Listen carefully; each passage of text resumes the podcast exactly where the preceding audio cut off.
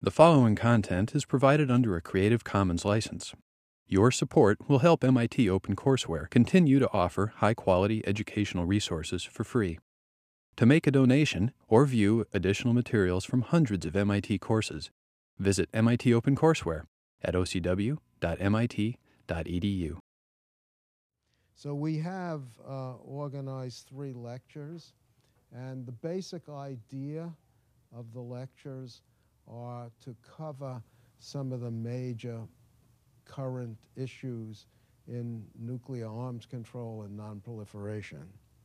Okay, so uh, we have uh, the first lecture today on India and Pakistan, which is one of the world's uh, possible flashpoints, uh, meaning that this, there's, a, there's a, a path uh, to a possible nuclear war, uh, which I won't go into. Vipin Narang will certainly spell out the case, but in my view, uh, in trying to decide what to talk about. Uh, this was a golden opportunity because Vipin is here and he's an expert uh, on these issues. And uh, I consider this, as I say, one of the possible flashpoints in the world, one of the possible conceivable paths. Uh, no path is super likely, if you want to put it that way, but, but the effects of a nuclear exchange are catastrophic, both for the people who get hit, obviously, because a nuclear weapon, I don't have to tell you, is incredibly destructive. In Hiroshima, something like 40% of the population was killed more or less instantly, burns or blasts, and uh, probably another 20, 30% died within a year of radiation. So uh, in addition, people have realized that there are severe climate effects of a nuclear exchange. One of the things that happens with all the burning that goes on is that soot is emitted into the atmosphere. Uh, this is the opposite of global warming. This is global cooling. This is like a volcanic explosion. And in about 1815, 1816, there was a volcanic explosion uh, in Asia, and there was a winter without, there was a summer, excuse me, there was a summer without crops in Europe. Okay, and there was actually starvation in Europe due to this explosion. It was a one time thing. Uh, the uh, climate models uh, for even a limited nuclear war in Southeast Asia uh, show that this effect would probably last five to ten years and be uh, global. Okay? From roughly 100 nuclear weapons. So there are papers. I can give people references if they want. Uh, there's a paper in physics today a few years ago about this, but there are many papers on this subject. So one of the things I want to say, uh, so the second lecture will, will be on, on uh, proliferation and, and uranium enrichment and the implications. So these lectures will combine both technology and policy. And finally, the last lecture I will give, and it's kind of an overview of where we stand on nuclear arms control and proliferation. I'll try to fill in some of the gaps. I'll talk about the non-proliferation review that's coming up at the UN next spring. I'll talk about the outlook for arms control as I see it. Okay? I want to talk a few minutes to the students uh, because uh, one of the things that's happened over the last few decades is since the collapse of the Soviet Union in about 1990, uh, people stopped worrying about the bomb, so to speak. Uh, before that, uh, there was a lot of concern. Students were asked to duck under their desks and things like that to protect themselves, which, of course, was totally ridiculous.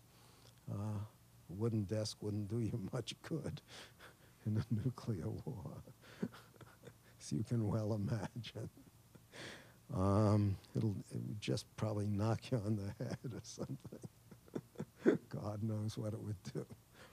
Uh,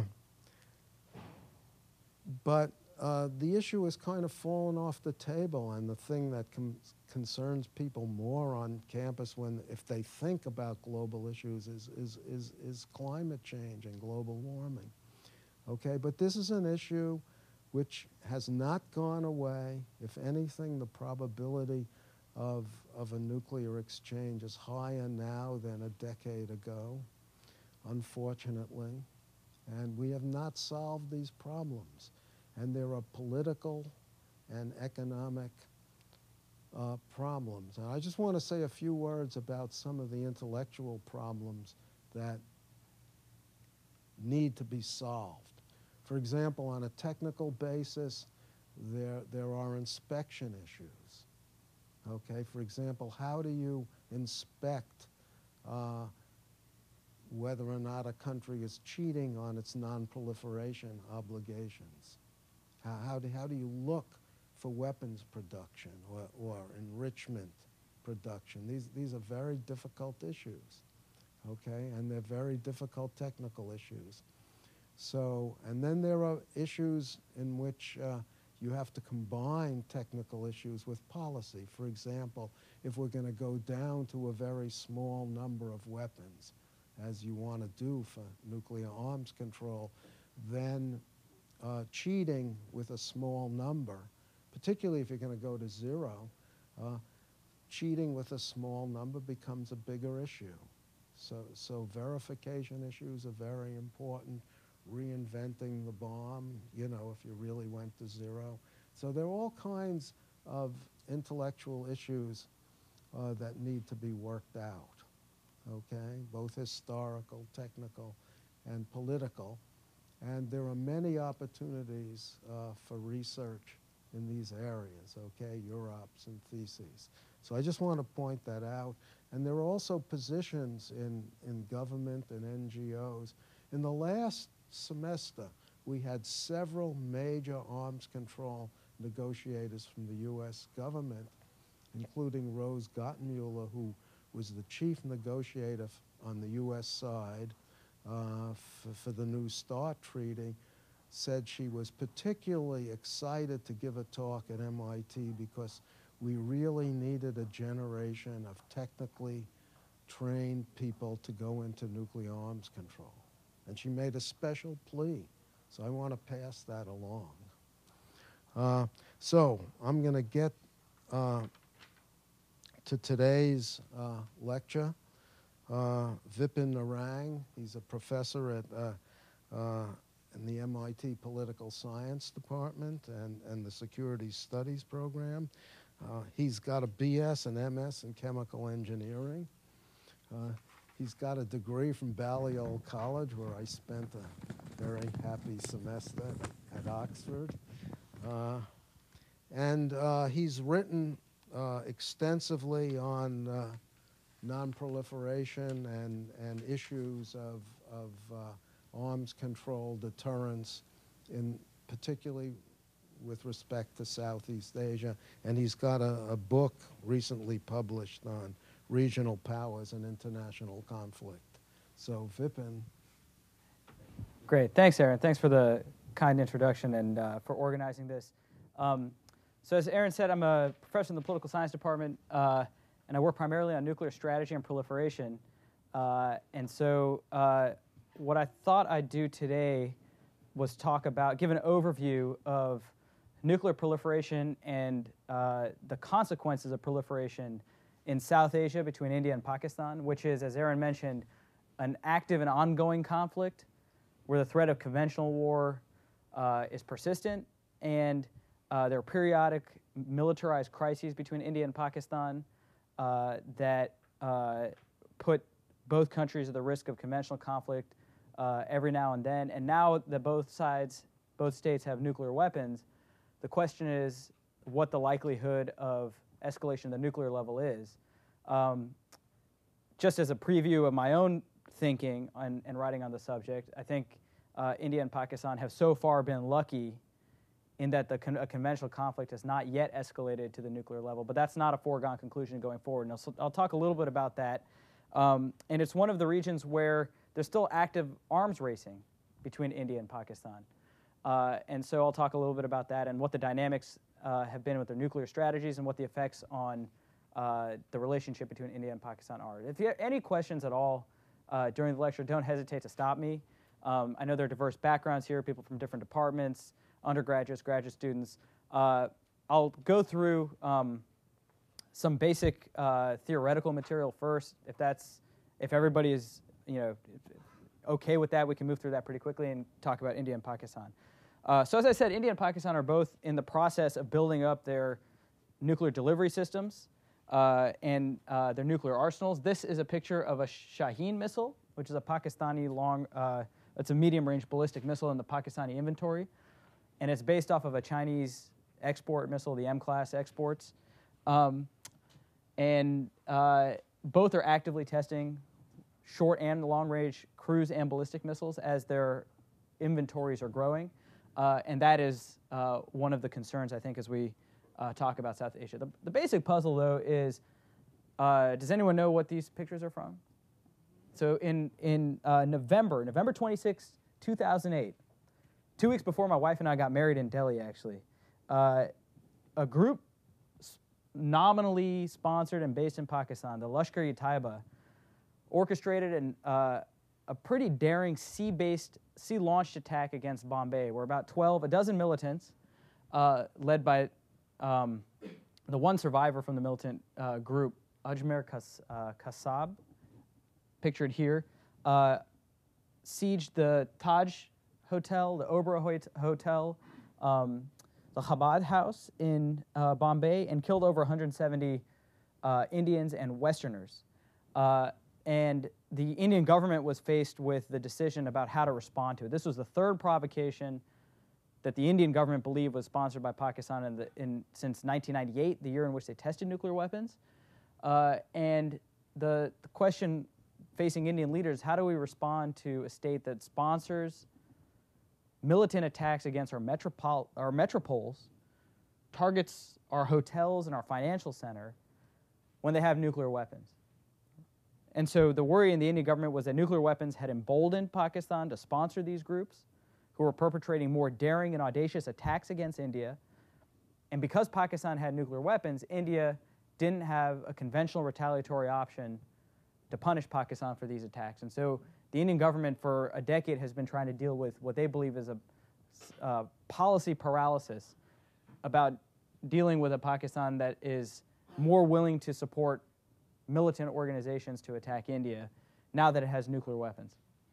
So, brief outline of the talk. I'll talk a little bit about basic deterrence theory, right? In political science and in economics, uh, the core of nuclear strategy, both in the Cold War and now, is deterrence theory. So, we'll talk a little bit about that. Hopefully, it's not too basic.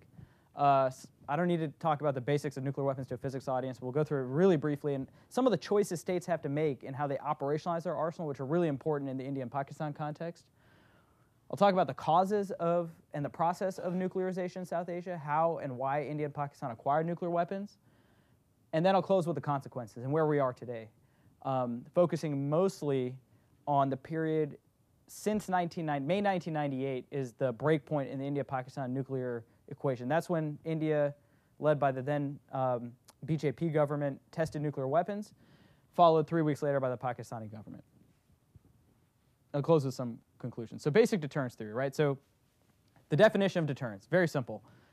This is a definition of deterrence. This is all inspired by guys like Tom Schelling, uh, Herman Kahn, Albert Wohlstetter. Anybody familiar with Cold War nuclear strategy, this will be familiar to, right? So d- basic deterrence theory in any context is trying to preserve the status quo by threatening unacceptable cost to an opponent or an adversary if they do X, right? Some specified action. So if you do X, I will do Y. And the idea is we preserve the status quo, and the idea is that why the punishment that you impose on your adversary opponent, should uh, be greater than the benefits of them achieving whatever their objective is, X, such that they are deterred from undertaking the action.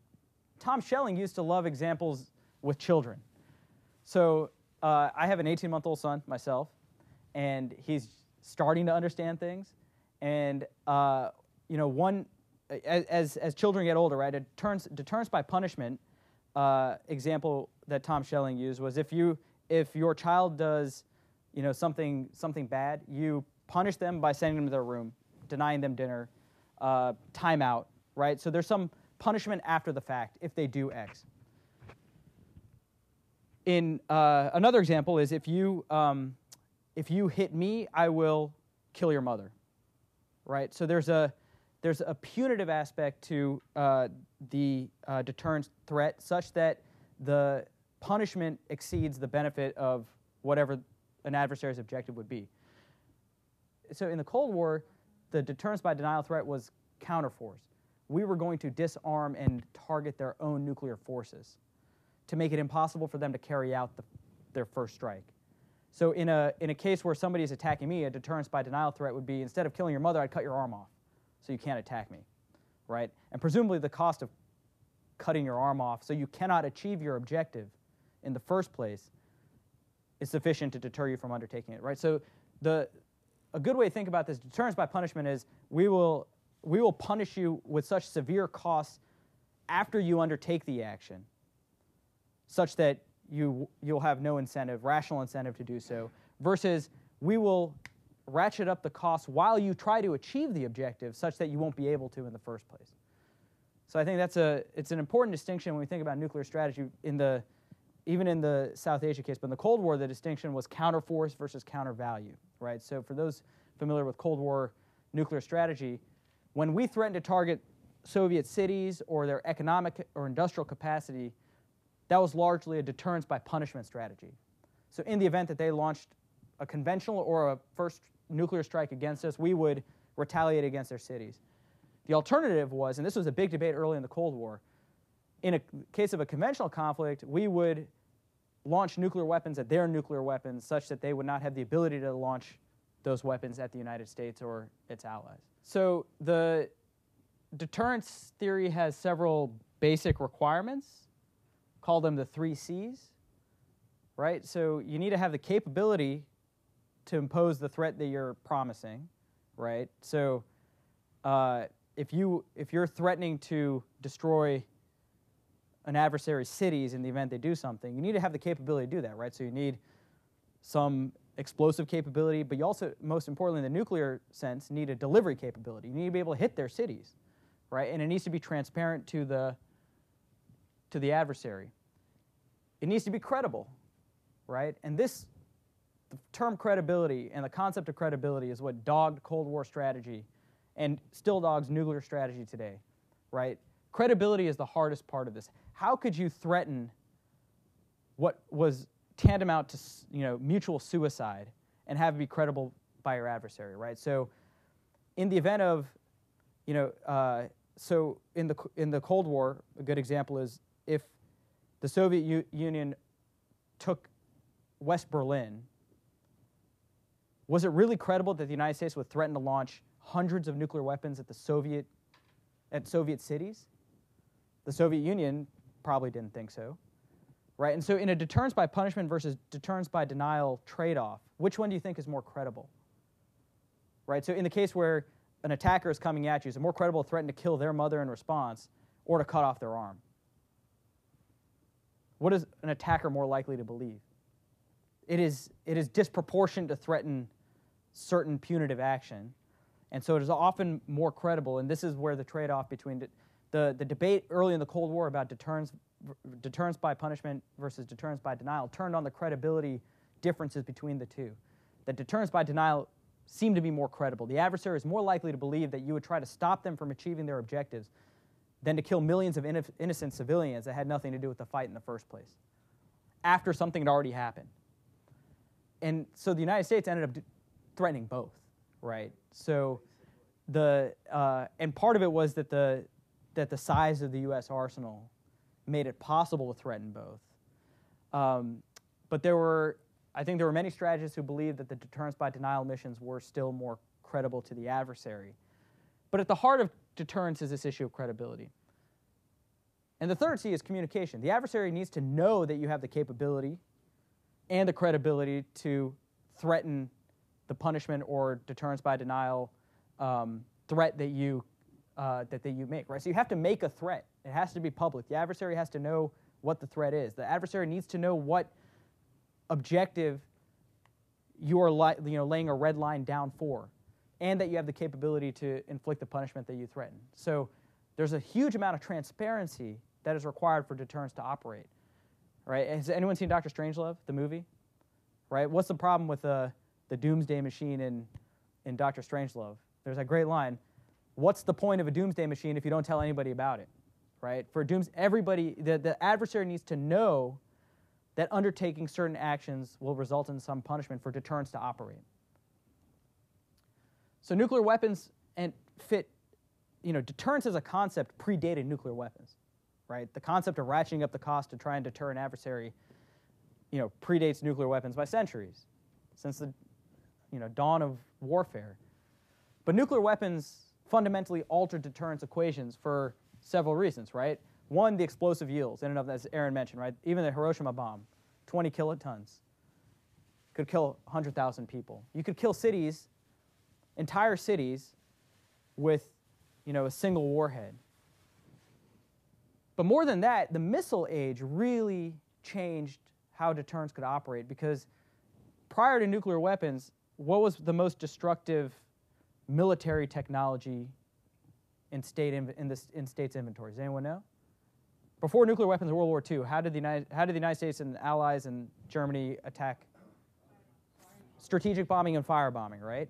And the problem was that you had to send hundreds of airplanes and sorties uh, into enemy territory to inflict that kind of damage. So your own pilots and air force was at risk. Now with the missile age, you could launch warheads at no risk to your pilots. The numbers that you were required to uh, destroy entire cities were much smaller right? So you could ratchet up the cost really quickly without incurring much cost yourself in the way the strategic bombing and firebombing required of, uh, of states prior to the advent of the nuclear age.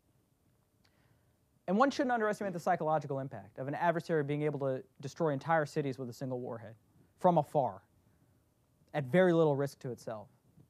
Right? So nuclear weapons ratchet up the, the ease of imposing punishment in ways that didn't exist prior to the, to the nuclear age. Right? So nuclear weapons fundamentally change deterrence equations. I don't, is everyone familiar with the basics of uranium, plutonium, nuclear weapons, right? So I don't need to go through enriched uranium, plutonium uh, from reprocessing.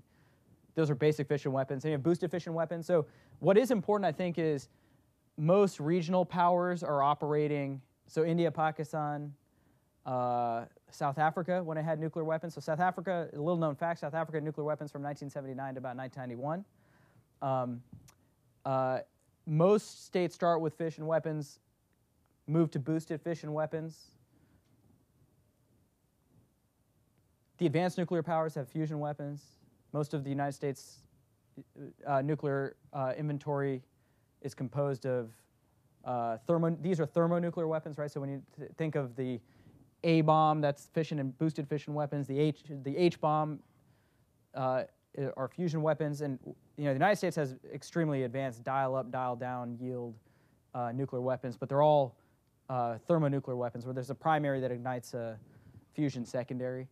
But most regional powers are operating here, right? So North Korea, India, Pakistan, uh, Israel is assumed to have boosted fission devices, but I it's possible they have fusion weapons. It's unknown. They've never tested or acknowledged their, their nuclear forces. Um, Britain, uh, well, Britain is basically an adjunct force of the United States. They lease their weapons from the United States uh, for their tridents. So uh, those are basically U.S. weapons. The French have fusion weapons. Um, but India and Pakistan are operating in the fission, uh, boosted fission range, right? And, I mean, that's important. When, when you can get to megaton yields, you're talking about characteristically different weapons the number that would be required to destroy an entire city uh, are much lower once you have fusion weapons, but obviously a fission or a boosted fission device could do a lot of damage as well. But once you have nuclear warheads, that's not, that's not, you know, you're only halfway there in terms of operationalizing a nuclear arsenal. I think this is often forgotten when we talk about the proliferation process. State, states need more than just nuclear weapons and warheads, functional and reliable warheads, to have a nuclear arsenal. They need delivery capabilities, right? So for the first question you have is, okay, how many and what type of nuclear weapons do I want to have? India and Pakistan are still answering this question. It is unclear how much is enough for India and Pakistan. It is unclear how much is enough for China, right? China has about, it's estimated in the 200 to 400 uh, thermonuclear weapon range uh, arsenal size. Uh, but faced with U.S. missile defenses, uh, conventional counterforce capabilities, is unclear how much is enough for China, right? You need to be able to, a big piece of, you know, uh, answering this question is, a big concept in the, in the Cold War was uh, secure second strike capability. So we were worried about, the United States was worried about a bolt out of the blue first strike. You would lose n number of weapons. You needed to have enough that would be able to survive that, not only in terms of numbers, but in deployment modes, right, where they were, where they were based and how they were based, to be able to retaliate back with certainty against the Soviet Union, such that it deterred the Soviet Union from trying to uh, undertake what was known as a splendid first strike in the first place. A splendid first strike being the ability to fully wipe out your nuclear arsenal. So secure second strike capability is uh, for states is when they achieve a level of numbers and deployment modes such that an adversary cannot be confident that it could fully disarm that state's nuclear arsenal. Other questions, how do you deliver them, right? So most states start with aircraft. You've got aircraft, you rig them to carry nuclear weapons. But what's the problem with aircraft as a nuclear delivery capability? Yeah, you, have to penetrate enemy defenses, right? You're not going to get there without a fight, and so you know it's not uh, it's not the ideal type of delivery capability, right? We had strategic bombers with huge complements of you know escort aircraft. They were not survivable. The advantage to aircraft is you could recall them, right? They're piloted, so bring them back. The disadvantage is they still have to penetrate en- enemy air forces, air defenses, sorry. So then the United States and most regional powers are attracted to ballistic missiles of various types, right? Ballistic missiles have the advantage that you can launch them from afar, right? They have different ranges, liquid fuel, solid fuel. Uh, they're, it, it, it's not risky for the user. They can't be recalled though. But there are different basing modes, right? So you can have land-based ballistic missiles, right? We have ICBM silos in Wyoming and North Dakota. Uh, you could have mobile ballistic missiles on land. We moved, the United States moved quickly to sea based ballistic missiles, SLBMs. Why? Why do you think sea based is, is attractive, at least for the United States? Right. So, uh, in theory, if your subs are quiet enough, they're virtually 100% survivable, right? Because they're very difficult to track if your subs are quiet enough. Uh, and this is something, you know, there's an assumption in, that once a state acquires a sea based capability, it has uh, a survivable second strike force. That's true probably in the US case, but uh, other states' SSBNs, the sea based uh, ballistic missile nuclear submarines, are not as quiet as the United States is. There's increasing evidence to show that we were pretty good at tracking Soviet SSBNs. We were pretty good at tracking subs during the Cold War. I don't know how much we track them now. I mean, you have to assume, and you know, Sov- Soviet SSBNs, as they, you know, they got to later generations, became quieter, and we were still pretty good at tracking them. You can imagine first generation Chinese SSBNs, Indian SSBNs are going to be so loud. Some of them are not nuclear powered; they're diesel powered, which actually helps with the noise signature. But uh, you know, it is it is not necessarily the case that all states that acquire sea-based capabilities are going to have survivable second strike. But this is the attraction of sea-based cap- a sea-based force that uh, a, submar- a submarine-based uh, nuclear force is more survivable than the land-based force because land-based force with all the imminent out there now you can track you know where launch sites might be where they may flush out land-based forces so then you can target them um, increasingly, some states, you know, states led by the United States are, are attracted to cruise missiles as nuclear delivery capabilities. Tomahawks, we have a, a Tomahawk land and air-based uh, nuclear uh, version. The French have uh, an air-launched cruise missile, which is a mainstay of their nuclear force structure. Uh, Indians and Pakistanis are also looking at cruise missiles um, because they can. What's the advantage of cruise missiles? What's the worry now that with ballistic missile, uh, with ballistic missiles? Right, so missile defenses and the advent of missile defenses uh, is starting to threaten the survivability of ballistic missiles. So one shift is to cruise missiles, um, which uh, fly, uh, you know, they have lower altitudes. Uh, they can be more easily controlled. So there's more uh, recallability, I think, with cruise missiles than with ballistic missiles, but primarily to defeat missile defenses. Third question is how do you manage them? Some states put their nuclear forces under military control. Some states put them under you know, very firm civilian control. This is a question the United States wrestled with during the Cold War. Initially, the Department of Atomic Energy uh, managed the nuclear pits in the United States. It was under very firm civilian control. And then, as it became clear that the United States would have to delegate some actual nuclear forces to the Army in Western Europe for tactical nuclear weapons, uh, the U.S. arsenal became under, you know, came under military management, but still under, you know, civilian authority. Other states like Pakistan are completely under military control. and We'll talk a little bit about that. But fundamentally, the, the question that regional powers in particular have to face in ways that the superpowers didn't as much is what are you trying to deter with nuclear weapons, right? So nuclear, what, why are you attracting nuclear weapons, and what are you using them for in your larger strategic policy? So some states need nuclear weapons just to deter nuclear use against them, right? States like China, for example, right, which have huge geographies, you know, three million men under arms, defense in depth strategy aren't really facing conventional threats on land the way that the US and Soviet Union were, you know, facing off in Western Europe.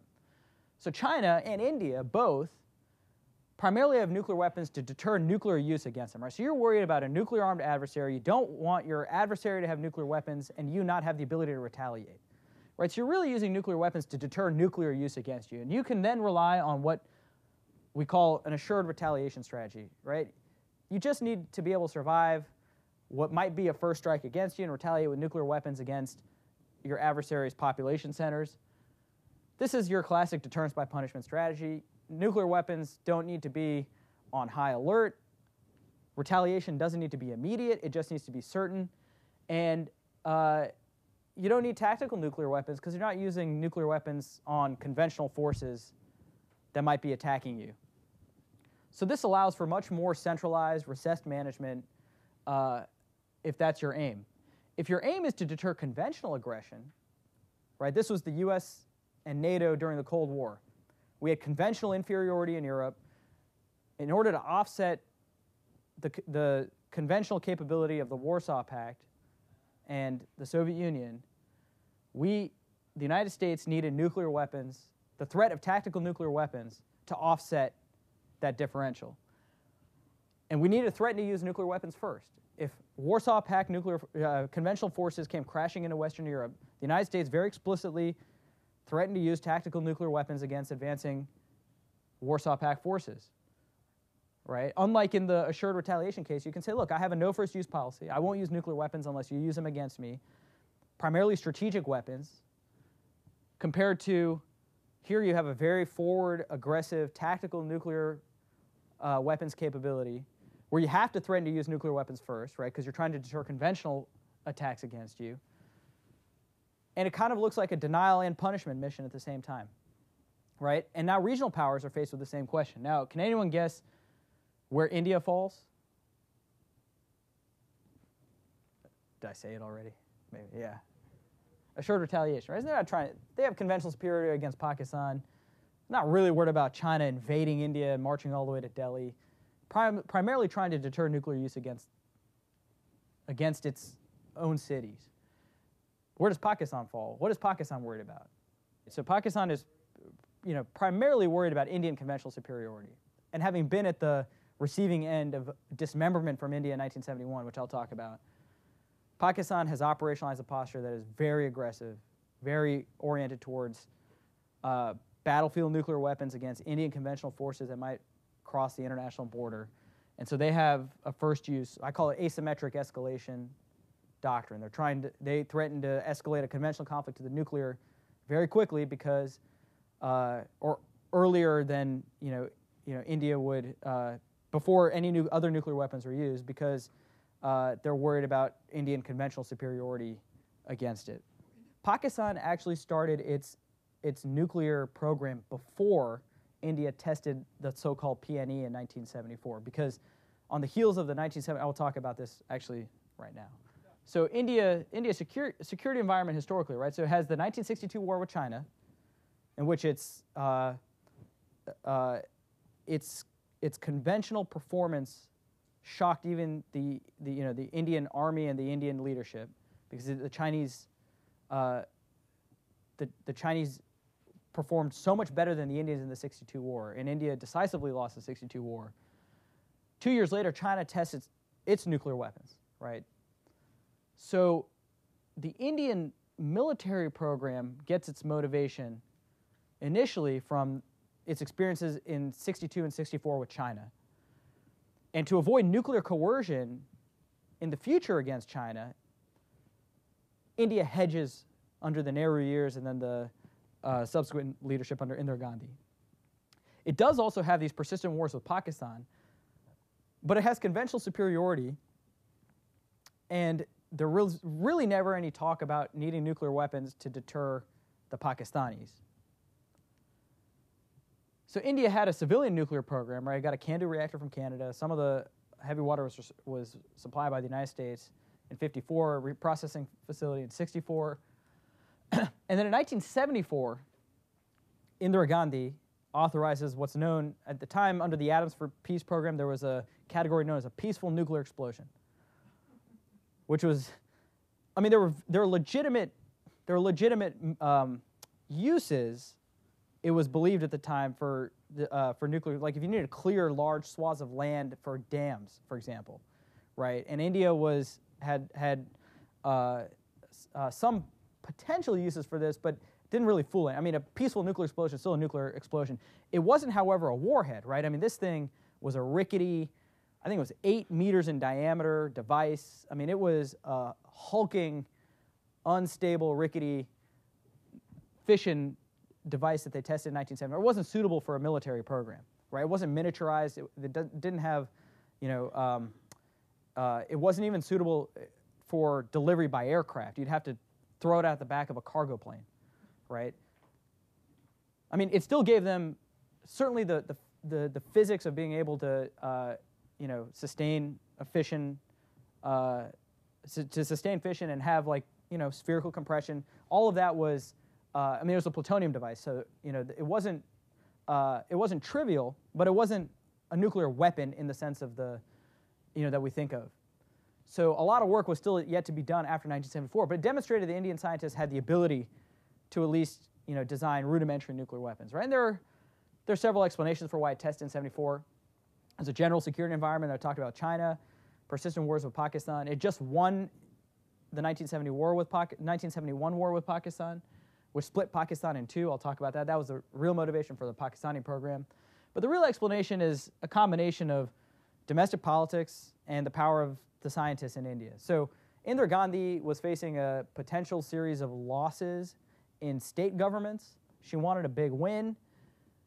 The, there were several um, uh, very prominent Indian physicists and engineers who promised the uh, the, a big boost in her electoral fortunes if she tested a nuclear weapon, and they really wanted to test a nuclear weapon because they've been working on it. Scientists like to test the things that they work on. And they had been doing this persistently for several years, and she then found her opportunity in 1974 when, right before a series of state elections, she authorized the test. Uh, empirically, uh, the test didn't actually help her that much electorally, but uh, there was a belief that it might. Uh, and so that was some of the motivations for the test. But from 1974 until about 1989, for about 15 years, India's nuclear program went into effective dormancy. There was no high level authorization from Indira Gandhi or her, uh, her son, who later became prime minister after assassination in 1984, uh, for the militarization of the program. So India scientists worked on some of the, uh, the, the, did some of the theoretical work for miniaturization, getting India in a place where if it had to militarize the program, it could, but there was no actual physical work done on that after 1974. Pakistan faced a somewhat different security environment, right? So whereas India lost the 62 war and then faced China's nuclear test, but never really faced the threat of a massive conventional invasion from China, really wanting nuclear weapons to deter the Chinese nuclear threat, not the Chinese conventional threat. Pakistan was really scarred by the 1971 war. So the 1971 war uh, was the war in which uh, East Pakistan was birthed into Bangladesh, right? So there was a refugee crisis. The West Pakistan and East, so Pakistan at birth in 1947 was split and non-contiguous with India in the middle. You had East and West Pakistan. West Pakistan was dominated by Punjabis. East Pakistan was dominated by Bangladeshis, Bengalis, sorry. Later Bangladeshis, Bengalis, right? So there was ethnic tension between Punjabis and Bengalis. The Punjabis dominated the politics of Pakistan. Bengalis felt like there were second class citizens in Pakistan. That created political tension, and there was an uprising in 1971. India intervened on behalf of the Bengalis to, to split East Pakistan off of West Pakistan. Now, if you're India, this is a huge strategic victory, right? You had two flanks of Pakistan, you know, surrounding you, and you were able to make them, you know, two independent countries, right? With the benefit that you helped birth Bangladesh from Bangladesh from uh, Pakistan. So, uh, you know, th- it's not like they would be allies against you in a conflict. So strategically, this worked out pretty well for India.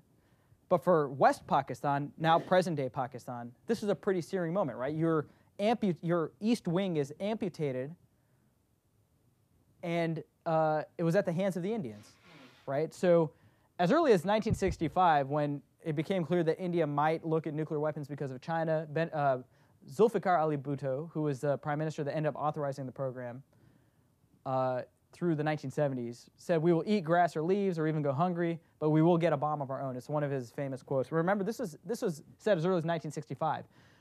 But after the 1971 war, in January 1972, so right after the 1971 war, Bhutto authorizes a nuclear weapons program with the express intent of a militarized nuclear weapons program to deter Indian conventional power. So it wasn't because of the Indian PNE, right, which was 1974. Pakistan's nuclear weapons program predates India's 1974 test.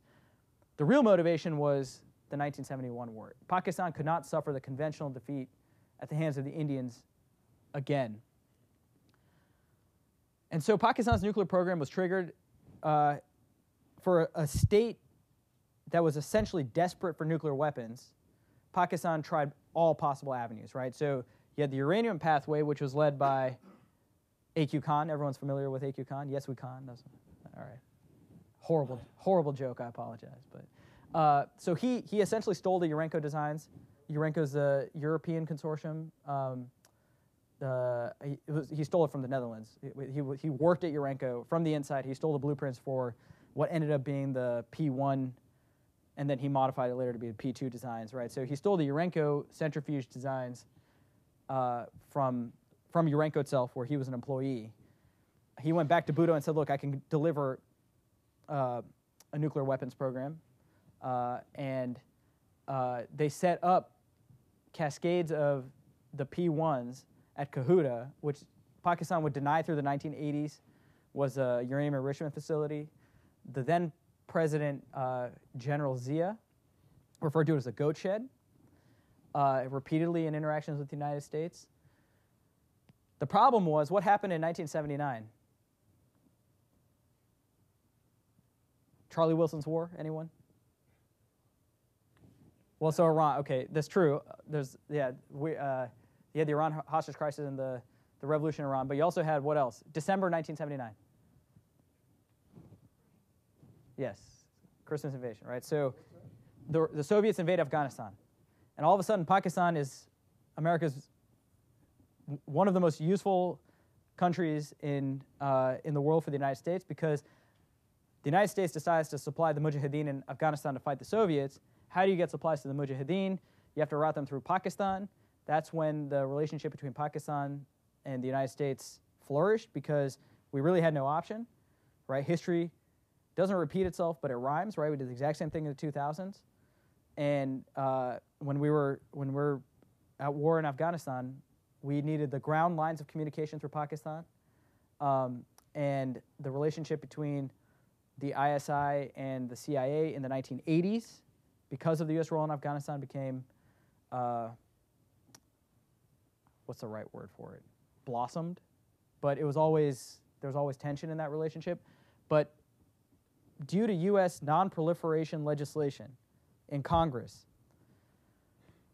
the United States would have been obligated to sanction Pakistan and cut off all aid if Pakistan were to assemble a nuclear weapon. Remember, Pakistan and India never signed the Nuclear Non-Proliferation Treaty. U.S. legislation required that a state that was not a member of the Non-Proliferation Treaty, found with nuclear weapons, right, or who had nuclear weapons, uh, would face immediate sanctions cut off of U.S. aid, right? But that threatened U.S. operations in Afghanistan, so that couldn't happen. So the there was a lot of tension between the non-proliferation hawks at the State Department and the executive. So the Reagan administration went to great lengths uh, to play fast and loose on where Pakistan was with its nuclear program. Nobody, everybody knew that Pakistan had a nuclear weapons program. But the wording of the, the language of the, legis, the legislation required, and it later you know, embodied in uh, what was known as the Solarz Amendment, that the U.S. president certify that Pakistan doesn't have nuclear weapons, right? So as long as the exec and the executive defined nuclear weapons as the assembly of a nuclear weapon, right? So as long as Pakistan did not cross that line, the executive could certify that Pakistan was a non-nuclear weapon state and was there, therefore, you know, the, the, the aid and the relationship between the U.S. and Pakistan could, uh, could continue. when you say Pakistan, is this, now is this, so East and West, they're actually separate countries? So Bangladesh at this point is an independent country after 1970. So this is West, this is Pakistan, Pakistan, present day Pakistan. And this is the this is with Zia. Zia is the is gen, you know President General. He executed Bhutto in 1979, I think, also 77 or 79, uh, and uh, he's the he's the president of Pakistan during the 1980s, uh, and we get through the. There's a slow march to nuclearization, right? So 83, there's some Chinese assistance to the Pakistani nuclear program. In fact, unprecedented, I think, in the annals of proliferation. China transferred. It is now, I think, you know, out in uh, I think the um, in declassified documents. We believe the United States believes, and I think Pakistan has admitted that they've received 50 kilograms of HEU from Pakistan right? That's effectively two bombs worth of HEU, assuming 25 kilograms a, a, a bomb per, per bomb design. You know, 50, two bombs worth of HEU from China, plus the design for a uranium uh, uranium core warhead, known as the Chick 4 design. It was the fourth test in the Chinese test series. So that's 1983. 1986. By 1986, the U.S. is essentially convinced that Pakistan is a nuclear capable state. But remember, it had to certify as a non-nuclear weapon state, right? So there were two screwdriver turns away, you could certify them as a non-nuclear weapon state, and the executive continued to do that. In March 1987, Zia complicates all of this when he claims that Pakistan has the capability to make a bomb in Time magazine. So all the non-proliferation hawks go nuts, right? Here you have the president of Pakistan saying to Time magazine, that Pakistan, you can write, he literally said, you can write Pakistan has the capability to make a bomb. And they did. And uh, it was then that, you know, Congressman uh, Stephen Solarz passed uh, the Solarz Amendment where, you know, the president had to actually certify Pakistan as not a nuclear weapon state. But the language he put in there act- made it easier for the president to, to be able to say that and not be lying uh, because the language was basically a nuclear device, right? So if the device wasn't assembled, the executive could could legitimately claim that Pakistan did not have a nuclear weapon, even though it had it would have the pit over there, the explosive package over here, uh, the assembly over here, but it would all be on three sides of the room. But you could you could certify that it wasn't assembled, so it wasn't a nuclear weapon. And so, you know, by 1988, the non-proliferation hawks had given up, and Solarz, you know, quipped that it had a Saturday night special capability. It may not, it may not be uh, you know, elegant, but it'll do the job. And one of the advantages to the Pakistani nuclear weapons program was given the fact that they had a tested design from the Chinese, They conducted a series of cold tests in the 1980s, but they didn't have to necessarily conduct a hot test to know that their, their weapons would work, unlike the Indians who were indigenously designing their, their plutonium devices. So by the late 1980s, Pakistan is a nuclear weapons capable state. In fact, um, the war in Afghanistan ends in 19, around 1989, 1990. President George H.W. Bush is president. And as soon as uh, you know, the U.S. stops, as soon as the Cold War, colla- uh, sorry, the Soviet Union collapses, uh, President H.W. Bush refuses to certif- certify Pakistan as a non-nuclear weapon state anymore. You talk about a cold test? Yeah. What, what constitutes a cold? Cold test is without the fissile material, right? So you, if, if um, so you're, yeah, you, you're, you're, uh, especially in the, in this case, it's a, it's a spherical compression, right? So they wanted to, I think they were testing the explosive charges, make sure they get a uniform compression wave, um, because they weren't using, it's, it's a uranium device, but they weren't designing gun type devices. It was still an implosion, it was a uranium implosion device. And so you could do a cold test with, without the fissile material, right, to make sure that you had a uniform compression. So you can do, you can do, um, you can do sufficient number of tests without the fissile material. And if, since the design itself was tested in a hot test, uh, I think the Pakistanis were quite confident that once they had enough fissile material in, in the design, it would work. So in, in this period, remember, India is going is in dormancy, um, but there's a in response to Zia's claim in Time magazine and um, several other statements, India brings its program out of dormancy in response actually to Pakistan's program, right? So there's a there's a the narrative, the conventional wisdom is that India India's program, nuclear program, begat Pakistan's nuclear program, but it's kind of the other way around. So Pakistan's program is triggered by Indian conventional power. India has this rudimentary nuclear hedging program in the 1970s. It was only when Pakistan claimed publicly that it had a nuclear weapons capability that India brings its program out of dormancy. So it was only in 1988, 1989, it was actually winter of 1989, that then Prime Minister Rajiv Gandhi orders work on weaponization, miniaturization, uh, production line, all the things you need to have a military program. And India only is starting then at that point racing to develop delivery capabilities. So they were they have indigenous missiles, the Agni and the Prithvi missile, um, and uh, so India was playing from behind in this period, right? So it would take India another four or five years before they would have a militarized program that they could test. Once they reached that point, there were several aborted tests. 1995, Prime Minister Rao of the Congress Party, he's on the brink of tests, and um, U.S. Ambassador Frank Wisner goes to um, Ambassador, uh, sorry, Prime Minister Rao and says, "We know you're about to test. Don't do it. You're, the weight of American sanctions will kill you." And Rao backs, backs off.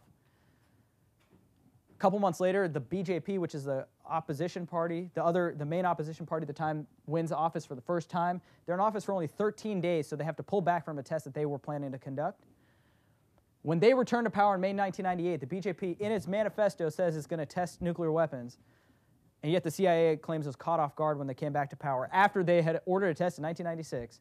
Right? Everyone claims that the, the CIA was caught off guard by the May 1998 test, but the BJP had said it publicly that if they came into office, they were going to test nuclear weapons again, and they did take you know steps to camouflage the activity in the test sites, but as soon as they come back to office, you know, two months after they win office for in a, in a permanent majority.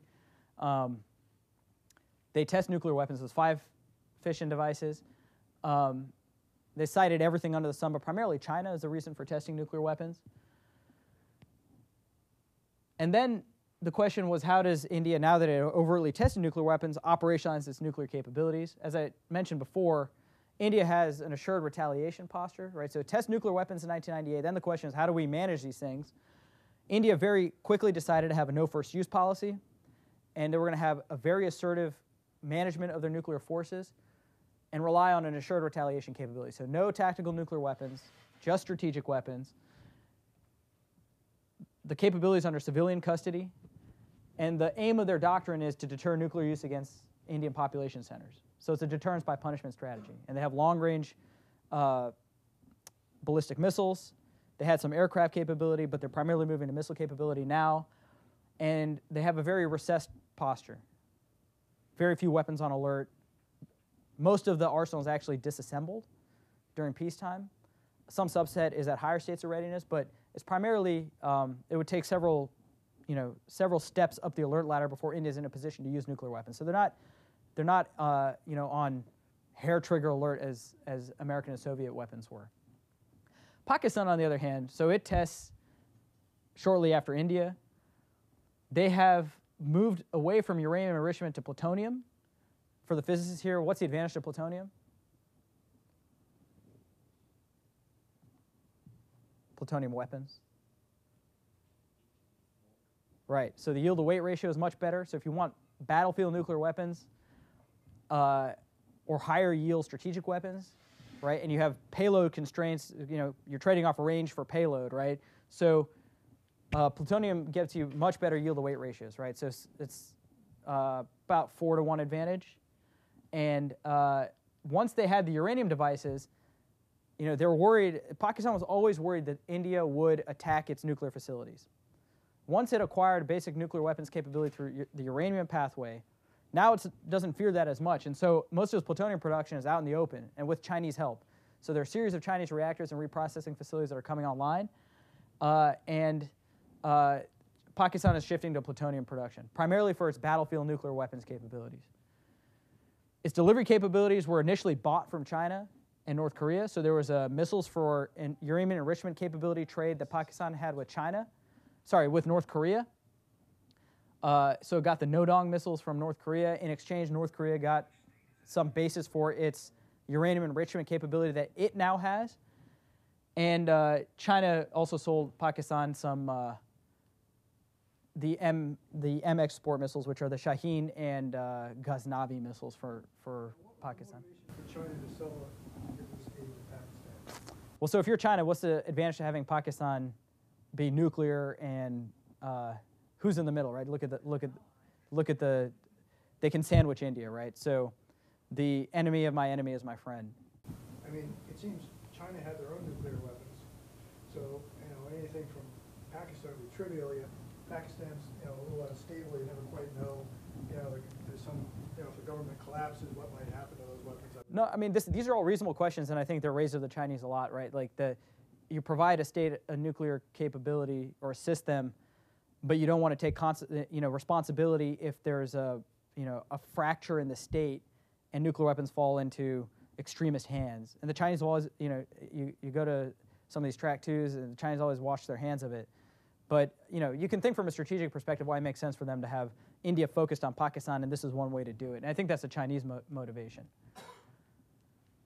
So Pakistan, because it's trying to deter Indian conventional power, has an explicit an explicit first use doctrine, right? And this has evolved in the past 15, 16 years.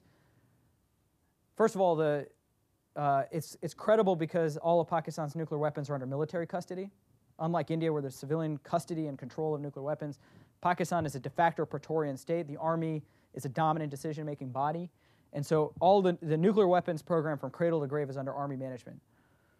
So they, they control the nuclear weapons program. There's been a shift to battlefield nuclear weapons. There's a capability known as the Nasr missile, if anyone has been following this. It's a 60 kilometer um, short range uh, n- nuclear weapon system uh, that would be fielded at the you know, rear edge of battle that would target Indian forces if they ever if they cross the international border. They have a series of cruise missiles, which are also designed to be battlefield nuclear weapons, the Ra'ad and the Babur. And they have a, an explicitly deterrence by denial mission. They're trying to deter Indian conventional attacks across the international border.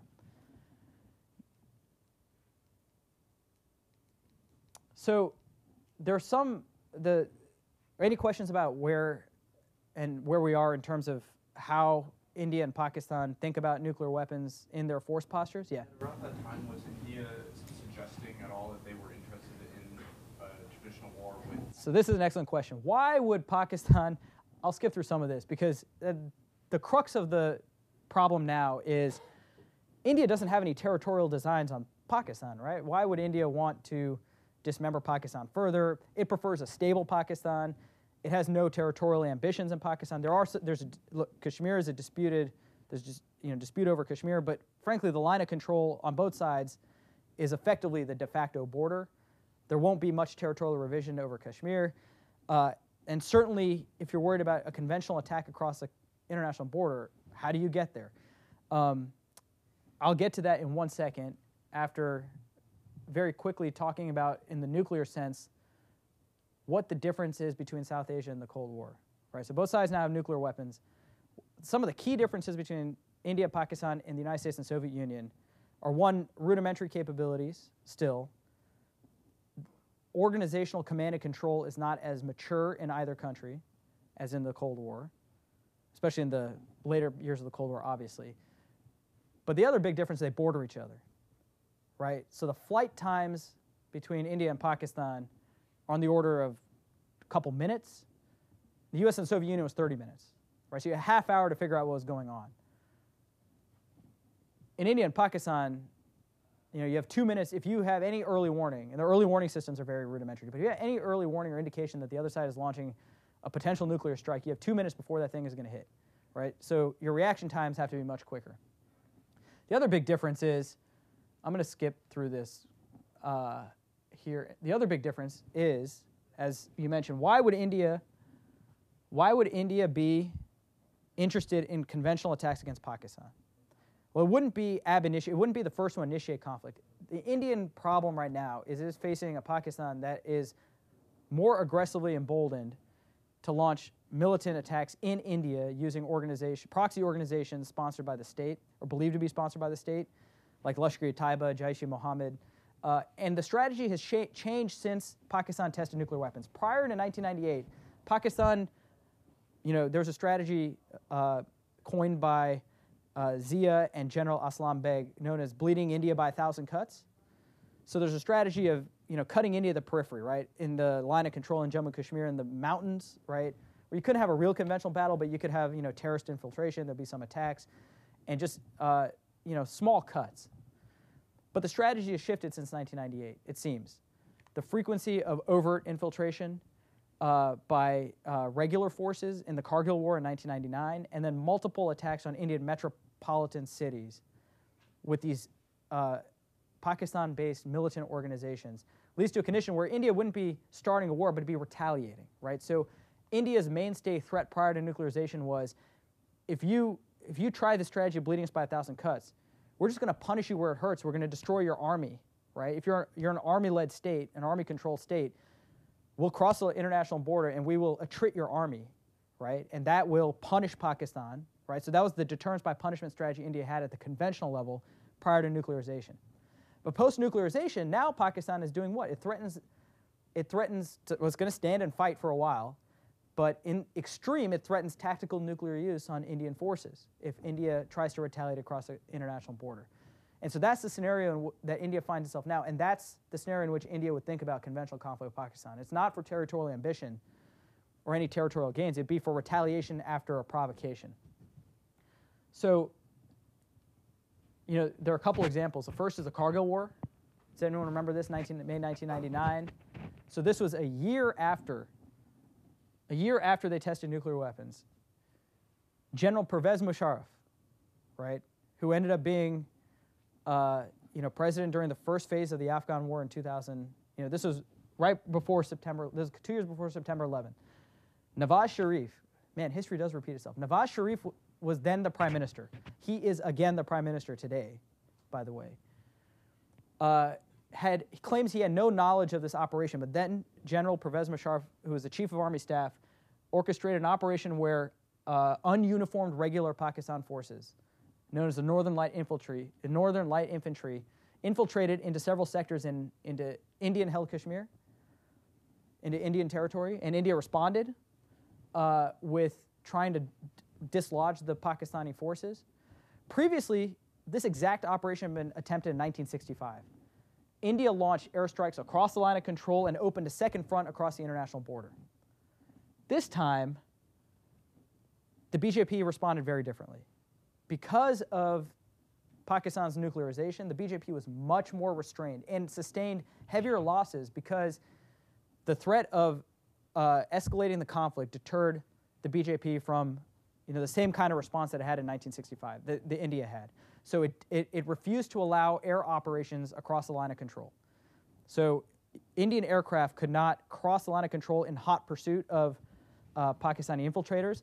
And most importantly, they did not threaten to open up a second front. The place where India's conventional advantage really you know, uh, comes to bear is on the international border. Here, here. Right, so most of the fighting was here, right? This is where the infiltration was. But India has a huge advantage in this plains sector, which is the international border, right? So anytime there's been a previous provocation, India has always mobilized forces here and threatened to open up a second front where it can really bring its conventional power to bear on Pakistan. This time, the BJP refused to threaten to open up. It did not mobilize any of its mainstay conventional forces on the international border and didn't threaten to open up a second front. And so it took Indian forces a lot longer, and they sustained much heavier losses in the Kargil War because they had to expel the Pakistani forces uh, symmetrically. So they didn't have the virtue of air power hitting behind Pakistani lines, and there wasn't any uh, ability to take pressure off of this front by opening up a second front uh, in the international border. So already you can see India's response is restrained because Pakistan was uh, a nuclear power. So shortly after September 11th here, two months later, three months later, there was uh, an attack on the Indian parliament, right? So you had about a do- uh, half a dozen gunmen break through the barriers of the Indian parliament house. I mean, imagine an, at- an attack on Congress here, right? It'd be the equivalent. So you had a, Jai- uh, a Jaish-e-Mohammed and Lashkar-e-Taiba joint attack on the Indian parliament in Delhi, right? Never heard of before, right? That they that the, these militant groups, which were nominally supported by the Pakistani state, would attack the Indian capital, right? So you have this attack in December. And the BJP is furious, right? Imagine what the United States would do if a militant organization attacked the US Congress, right? So you can imagine the outrage in India at the time. So the BJP contemplates a limited war here across the line of control, right? So destroying terrorist camps across the line of control. Under a lot of pressure from the US government, because remember what's happened, we are mobilizing for war in Afghanistan at this point, right? We need Pakistan. The United States needs General Musharraf uh, to not be distracted by a conventional war with India. Can you imagine how that would have affected the U.S. war in Afghanistan if India and Pakistan got a conventional war at the time? So there's a lot of pressure on both sides to not go to war, right? So uh, Deputy Secretary of State at the time, Dick Armitage, gets on the phone. He's on the phone. He said like tw- twice a day with the BJP, urging them to ur- you know show restraint. And the and India backs off actually for a while, but then there's a secondary attack in a town, a small town called Kaluchak in Jammu, which is an army town, and the Jaish militants killed 36 Indian army families. And so the BJP at this point is this is the second peak of the crisis. And so the BJP says enough is enough. So they mobilize India's three, they call them three, the three strike corps. These are the main offensive components of the Indian army. It's 800,000 forces in total. And they're mobilized in their assembly boxes, which are much larger than shown here, but 60 kilometer breadth in these three positions poised for attacks across the international border. So this is where the threat of war becomes real for South Asia, right? So the BJP, you don't mobilize these forces just on a, you know, as a bluff. And so there's a real concern that the, the BJP would authorize attacks. And at this point, Pakistan engages in some serious nuclear signaling. They test three nuclear capable missiles, without the warheads, of course. Um, President Musharraf makes very explicit nuclear threats to the Indians that if they cross the international border, that Pakistan may have no option but to use nuclear weapons. The U.S. and the United Kingdom evacuate their non-essential personnel from India. I mean, it was very serious at this point. And uh, after uh, after these nuclear threats, and again, a lot of pressure from the United States on India, uh, Prime Minister Vajpayee orders several months later the strike corps back to their, their peacetime cantonments, which are in the interior of India. And later on, he said, Look, I don't, I don't think that a risk of nuclear war was high, but I don't want to be responsible for starting one. And so there was a real palpable threat that if India engaged in this kind of conventional operation against Pakistan and defeated the Pakistan army, that there's a real risk that nuclear weapons would be used, right?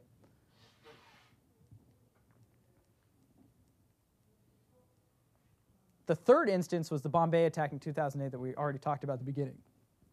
So here, right? This was even more audacious in some ways than the parliament attack. This wasn't a ragtag group of six guys in a car. This was a dozen well trained, heavily armed militants coming by sea from Karachi, quarterbacked, it now turns out, by uh, retired ISI handlers, right? There the United States picked up signals intelligence and intercepts between handlers in Pakistan who were former ISI officers quarterbacking the operation as they attacked Bombay. And they killed 170 civilians, right? So it, we all, uh, you know, the, the media tends to downplay the number of Westerners that were uh, deliberately targeted by the militant, by the LET uh, militants. Uh, and, you know, India was justifiably outraged at this attack. But the government was again paralyzed, right? So this time it's the Congress government, not the BJP government, that's making decisions. And it doesn't even mobilize forces this time, right? The Prime Minister, Manmohan Singh, said he did not want a repeat of 2001 2002. We don't want to mobilize forces and not do anything. So what do we do? And here we have the, you know, the paralysis that the Indian policy community faces is any serious conventional retaliation risks nuclear escalation. I think this is where India finds itself now. And this is from the a cabinet meeting. So this is these are this is a report from the cabinet meeting where the prime minister and the defense minister, foreign minister, finance minister, home minister are meeting. And the conclusion was when all the dust, when the dust settled, all the principals agreed that the unpredictability on the Pakistan side and the fear that its decision makers could offer a disproportionate response, including the nuclear option, stymied any possible chance of military action on India's behalf after 2611 is their uh, is what they call the Bombay attacks. It happened on the uh, 26th of November. So there's there's real paralysis now about how do you deter. So you, nuclear weapons can't deter militant attacks against the Indian state. But you've lost your conventional option to punish Pakistan, which was how you tried to deter it in the first place. And Pakistan has has successfully deterred Indian conventional power by lowering the nuclear threshold, taking a play right out of the NATO playbook, threatening early nuclear use if Indian forces threaten to cross the international border. So now, after nuclearization in 1998, what we have is more frequent and intense crises triggered by Pakistan. There's a belief that they're emboldened by the shield of early nuclear use, right? Knowing that India can't really retaliate with ground power, right? We can get into, we have some time for questions. We can get into why India hasn't tried to develop an airstrike option that gets into the politics of the Indian military, the service rivalries that India has. The Air Force, the Air Force has, has always refused to, to think about options that don't involve the Army mobilizing because the belief is that Pakistan would, would retaliate on the ground. And so the Air Force doesn't believe that standalone air options are possible without a ground option being mobilized. So what was Pakistan trying to achieve with these attacks? So this is an interesting strategic question. What is Pakistan? Ho- so if you're Pakistan, you're facing a conventional, you're facing massive conventional inferiority, which is only growing because the size and growth rates of the two countries are so disproportionate that India's gap is just going to it's going to it's going to be a yawning gap at this point, right? So going forward, how do you slow India down? So there's one theory out there, which is uh, these periodic attacks on India's financial and political hubs kind of create these periodic crises get foreign investors kind of skittish, right? So you get periodic slowdowns be triggered by this, so you can kind of slow down India's economic growth potential if you make it risky to invest in India. So that's one theory out there. The other theory is Pakistan has always had crazies, that it's trained to attack good crazies kill Indians, bad crazies kill Pakistanis, and so they need a, what, you know, there's a safety valve theory. And they've always had a safety valve. Before it was Kashmir. Now Kashmir is locked down because the Indian army knows how to you know, uh, prevent infiltration in Kashmir. For a while, it was Afghanistan, right? You know, there's the U.S. military has to be asking why are these guys speaking Punjabi in Afghanistan? It's because these are the Punjabi trained militants, the LET, that have gone now to Afghanistan to fight, and they were killing Americans. And you know, now if you can turn them against the Indian state, great, right? So there's a, as long as they're not killing Pakistanis, they're good militants, right? And so there's one theory out there that this is a the Pakistan state still views these militant groups as strategic assets of the states to perpetually attack and bleed India by a thousand cuts. And you know, if you can't get in through Kashmir, if you can infiltrate by sea to Bombay, great. If you can, you know, hit Delhi, great. Before nuclear weapons, hitting Bombay or Delhi really risked serious conventional retaliation. But now that you have nuclear weapons and an operational nuclear capability and tactical nuclear weapons to deter that conventional retaliation, those kinds of audacious attacks are more possible. And so these are the two kind of theories out there, although and they're not mutually exclusive, right? In, in Afghanistan, those, uh, what did you call it, those, those rebels or whatever? The They were fighting in, in, Pak- in Afghanistan? Yeah, there, I mean, I think that there, are people here who can say more about this who are who were who had firsthand experience with this. But you know, there are a lot of reports that you had Punjabi speaking, right? I mean, most most of the uh, most of the Afghan Mujahideen are Pashto speaking, right? There, you know, there's a Haqqani network. A lot of a lot of these networks predate uh, the predate 9/11, and they were uh, supported, funded, and there are strong relationships between the ISI and some of the Mujahideen groups in Afghanistan, right? That ended up being the remember the only two states that recognized the Taliban were Pakistan and Saudi Arabia, right? So the networks that Pakistan had in Afghanistan were very strong, and they they have these other groups also, right? So if they needed militants to go help fight what ended up being the Americans as well as you know Karzai's ANA, it would be it would be these, you know, the LET and the Jaish-e-Mohammed. So there were reports of Punjabi-speaking militants, well-trained Punjabi-speaking militants, fighting in Afghanistan alongside Pashto-speaking Haqqani network uh, militants. So, you know, there's that was a safety valve for a while, and now, you know, I think this is why Pakistan may have an incentive, you know, for a fight to continue in Afghanistan for a while, so it has some place to send its crazies, right? It's a safety valve for a while, and they're worried about Indian influence in Afghanistan, so that, you know, that there would be those militants we boxed into Pakistan. On the one hand, Pakistan faces, you know, there was this awful school attack recently. You know, there's there's a real terrorist problem in Pakistan also, right? So bad militants kill Pakistanis, good militants kill Indians and Americans.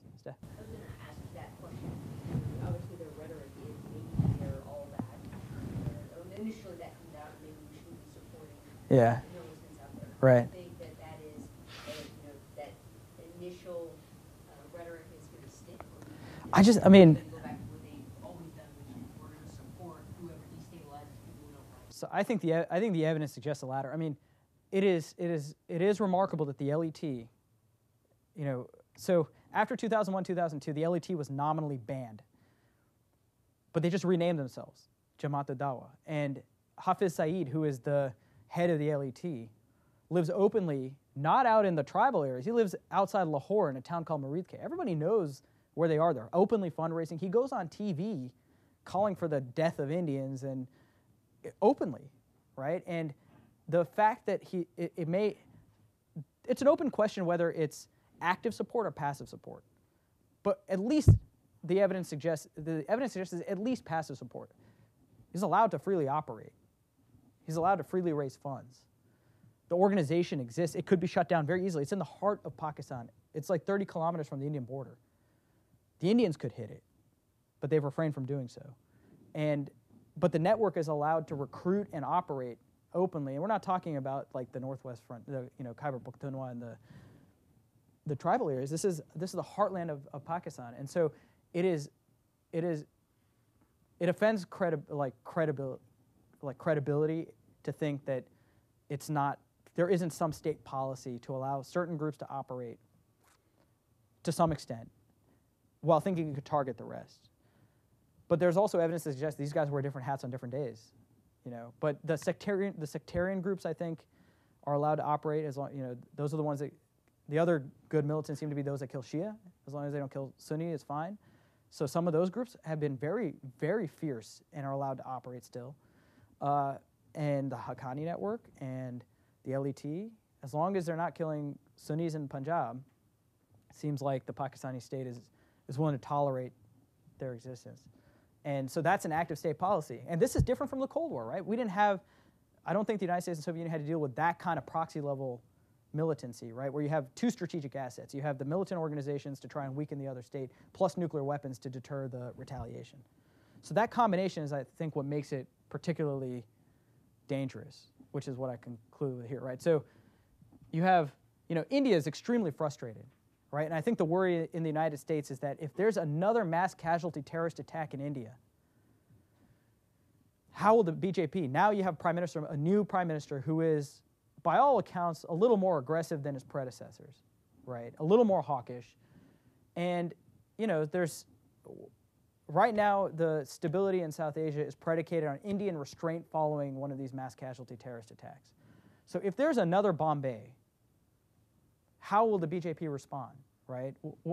There, we can talk, if anybody's heard of Cold Start, we can talk about that. You guys can all email me if anyone ever wants to get into some of the, the weeds. But the, the basic idea is, you know, India has, a convention, has conventional superiority. It has not used it yet, right? There's some belief that Pakistan's nuclear threat is a bluff and that India could execute cer- certain conventional objectives below the nuclear threshold.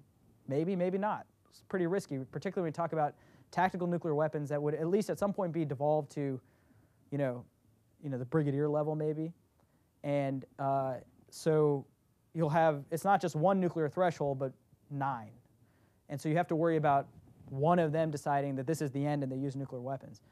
I think it, it you know, it, it's, uh, the Pakistani strategy is actually quite rational. It's, it's, deterring, it's deterring with the rational threat that we might use tactical nuclear weapons, but also through a madman mechanism.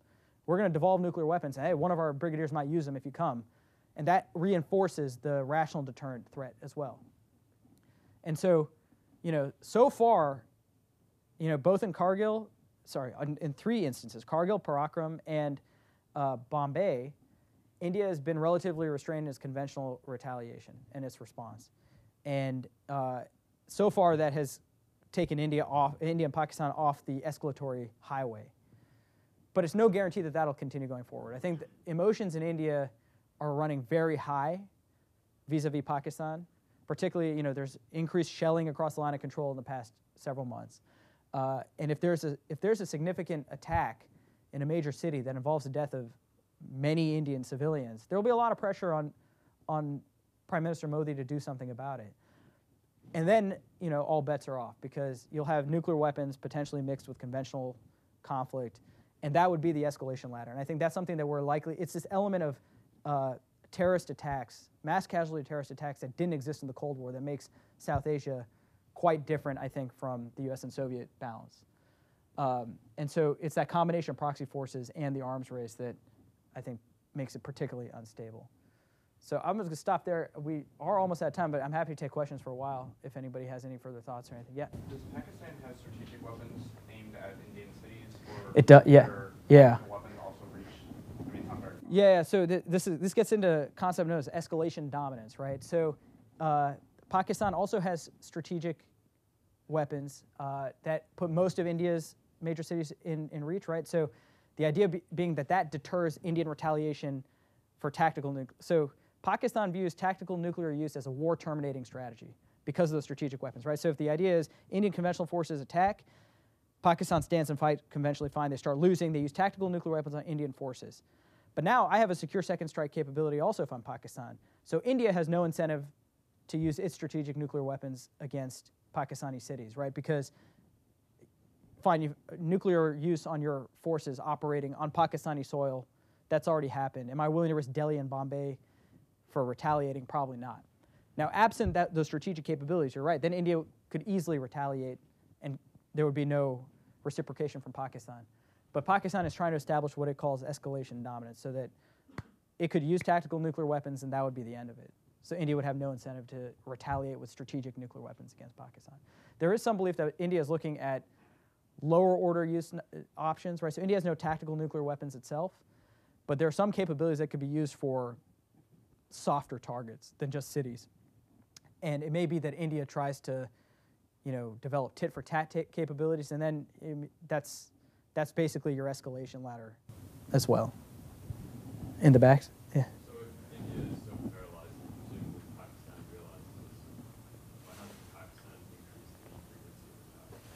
I think part of it is you can't do it too often, right? You do it too often, and then the of world opinion. I think, you know, there's a there's a limit to how often you can do it, but once every two three years is not nothing. And you know, there's always chatter. There have been there have been several instances where the Indian Home Ministry claims, now I don't know how good the evidence is, that they've disrupted several uh, uh, attacks by LET on, on Indians, on India. Um, but, you know, every several years, I think, you know, that's, that's, that's not nothing. And uh, they also choose relatively strategic moments to do it. So, uh, if you look at the timing of the attack on the parliament, two months after 9 11, just as the Pakistani US relationship is growing again, maybe there's a belief you can get away with it because US is going to protect you. Uh, the Bombay attack was just as then President Musharraf was there was discussion of concluding a back channel final agreement over Kashmir.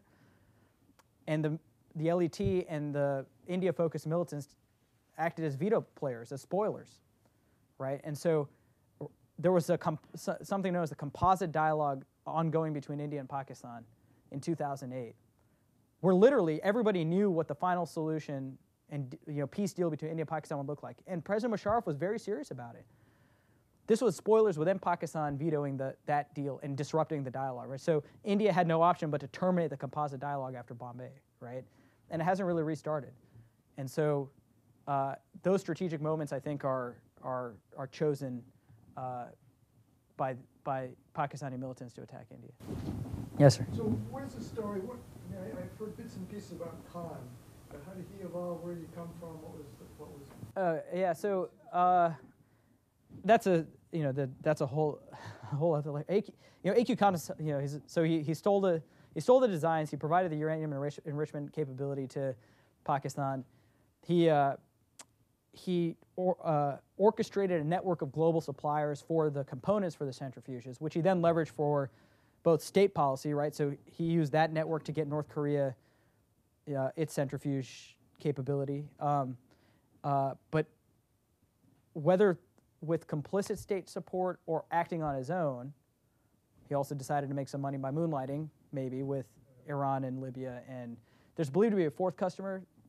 Don't know who that is, but uh, you know, there's a big debate also in the Pakistan nuclear community about how influential AQ Khan really was. I mean, they're moving to the plutonium designs anyway.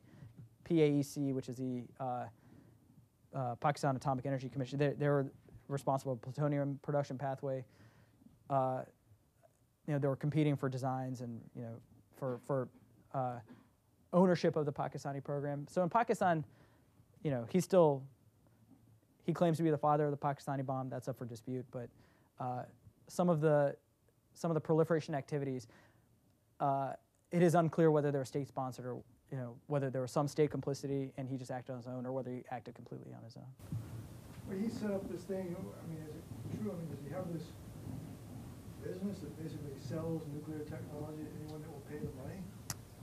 I mean, uh, like I said, uh, you, I mean, he, uh, he, there was a catalog. You could you could get a, a brochure for for yeah, and so the, it, it it is true, right? That you know there was he definitely had you know uh, uh, significant dealings with Iran, which is kind of interesting because Iran and Pakistan aren't natural. Uh, ones that you know made Shia Sunni uh, one, uh, you know, the, they're not they're not natural. And Iran has also uh, been involved with the Baluchistan insurgency in Pakistan. So that he would sell centrifuges to Iran seems a little puzzling. Maybe it was for you know, it seems like personal gain would be a very strong explanation. Um, there was some there was some uh, evidence that he approached Iraq in the late 1980s, also for uh, if to see if they're interested in uranium enrichment. Saddam Hussein thought it was a a trap. So, you know, he, he passed on it. But yeah, I mean, there was there's no question that there was this is a big non-proliferation failure. Yeah. I can't remember if I read about it on Wikipedia or if it was Los Alamos by the month uh, that they do. But I remember reading about this, and for what they said was that he was pretty much doing it for personal gain. Yeah, there's no question he made a lot of money for it, but like you would have to leverage some assets from the Pakistan military to do some of this stuff. And there's no way that they didn't. Some people didn't know about it unless they were in on the take, right, which is entirely possible. I mean, I find it hard. Certainly, the North Korean deal. I mean, they flew Pakistani C-17, right? So they, it was military transport that took the first centrifuge cascade over to North Korea. So that was definitely state to state. Some of the other stuff is just really murky as to the level of state complicity. Were there, people in the Pakistan government who knew he was doing it? I probably it would be hard for me to believe that they didn't, but it probably may not have been state policy. Yes, sir. Last question. I think then we got to. So I think that the influence of U.S. support is perhaps understated. If we, if we ignored Pakistan or didn't like them anymore, and the entire international community turned on them, wouldn't that be devastating to them, especially if economic sanctions, economic sanctions? Yeah, so we imposed sanctions after 1998, but then after September 11th, we needed Pakistan. How long will we need them? There are a couple good books on this out recently. I'm not a Pakistan expert, and this gets into very like, you know, the empirical evidence for this is is we don't know. But Pakistan could be very vulnerable. I mean, I think a non-trivial proportion of their uh, revenue comes from from U.S. and international aid. But on the other hand, given the militancy problem, I think most countries prefer a stable Pakistan to an unstable Pakistan, and heavy sanctions could really disrupt the fabric of that state. And so it, it's it's a it's a very thin line you walk, right? And part of it is I think the opportunity that the United States had was in the 1980s, and there was a belief in the Reagan administration that it was one or the other. It was either we needed Pakistan for against the Sovs, or it's a nuclear program. But we couldn't deal with both at the same time. So we, you know, the United States wasn't happy. It wasn't like the U.S. was happy about the Pakistani nuclear program. But it's certainly true that the executive was willing to look the other way and tolerate certain movement up to a point, probably on the belief that it was kind of inevitable. There's nothing much you could do about it. I'm not sure if that was true. I actually think that there were a lot of leverage points we, the United States, could have had in the 1980s and didn't take advantage of them. But that's also, you know, an administration fighting this war may not believe it has the bandwidth to deal with both. And I think that's kind of where they, they ended up. But if there was ever a point, it was probably in the 1980s to stop Pakistan from, from becoming a nuclear state in the first place. But now that they are, I don't, it's really hard to see what you can do. Aaron, yeah. Look, there's sort of an overall question here, which, which is tough. I mean, it's a very unstable situation between India and Pakistan. And you either keep going incrementally the way it's been going, or you take a big step. And the big step is uh, either you're going to do something warlike or peace-like. Yeah. And there is a peace-like thing which never seems to surface, which is, look, if you can't solve it by warlike steps, then you have to solve it by eliminating the political tension. And that doesn't seem to be possible in, in, in India. India is the strong power. Why don't they, you know, stand up, or what's your analysis? Why don't they stand up and say, okay, we're not gonna solve this militarily, so we better, I think there was a real goal. I think there was a real golden opportunity in 2008. I think Manmohan Singh and then Foreign Secretary Shiv Shankar Menon, who's going to be at MIT actually uh, in February at the Center for International uh, Studies with us. You know, he can he can give more insight into this, but I believe that they were India was ready to do that in 2008, and Musharraf was ready to do this in 2008. Certain elements of the Pakistani security services and their proxy forces and the LET were not. And so it, it was just politically untenable after the Bombay attack for the Indian political leadership. And so the spoilers, the spoilers spoiled. they spoiled it, but the point is that that was the time to stand up, and, and probably again, because you're, you're in a bind. No, I think that's right. But I mean, the, the politics of it were just too. I mean, there's just no way that that government could have survived if it if it continued with a composite dialogue.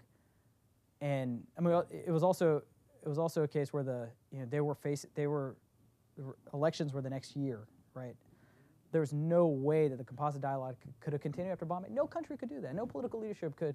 That's just unfortunate, you know, the unfortunate nature of politics. And I think the LET knew that, right? You do you perpetrate this attack, and you will kill the composite dialogue and the back channel talk, and that's exactly what happened. Uh, it may be, you know, it's interesting because uh, sometimes you know you need a Nixon a China moment, and Modi, who is hawkish in the BJP, he has the credibility to get the right on his side, right? He he's protected on his right flank, which often tends to be the spoiler in India, so he has an opportunity, I think, And I wouldn't be surprised if there's some movement toward it in this administration, provided there are no other attacks. So I think you're right. All the pieces, everybody knows what the what the final deal looks like, right? There's some like you know, uh, there's one hiccup about whether it's sequential or simultaneous demilitarization of the Siachen Glacier, like minor things that you. Can, I mean, those are solvable. But everything else, right? Line of control becomes the de facto national border. Everything else gets you know adjudicated, and maybe you know Modi has five years, so it's possible if anyone in India can do it. I think it has to be somebody from the right. Uh, the question is whether there's a willing partner, willing partners on Pakistan. Exactly. So, okay, I think uh, we're over time, so we should. I got to pick up my kid from daycare. So, uh, thank you guys. Thanks.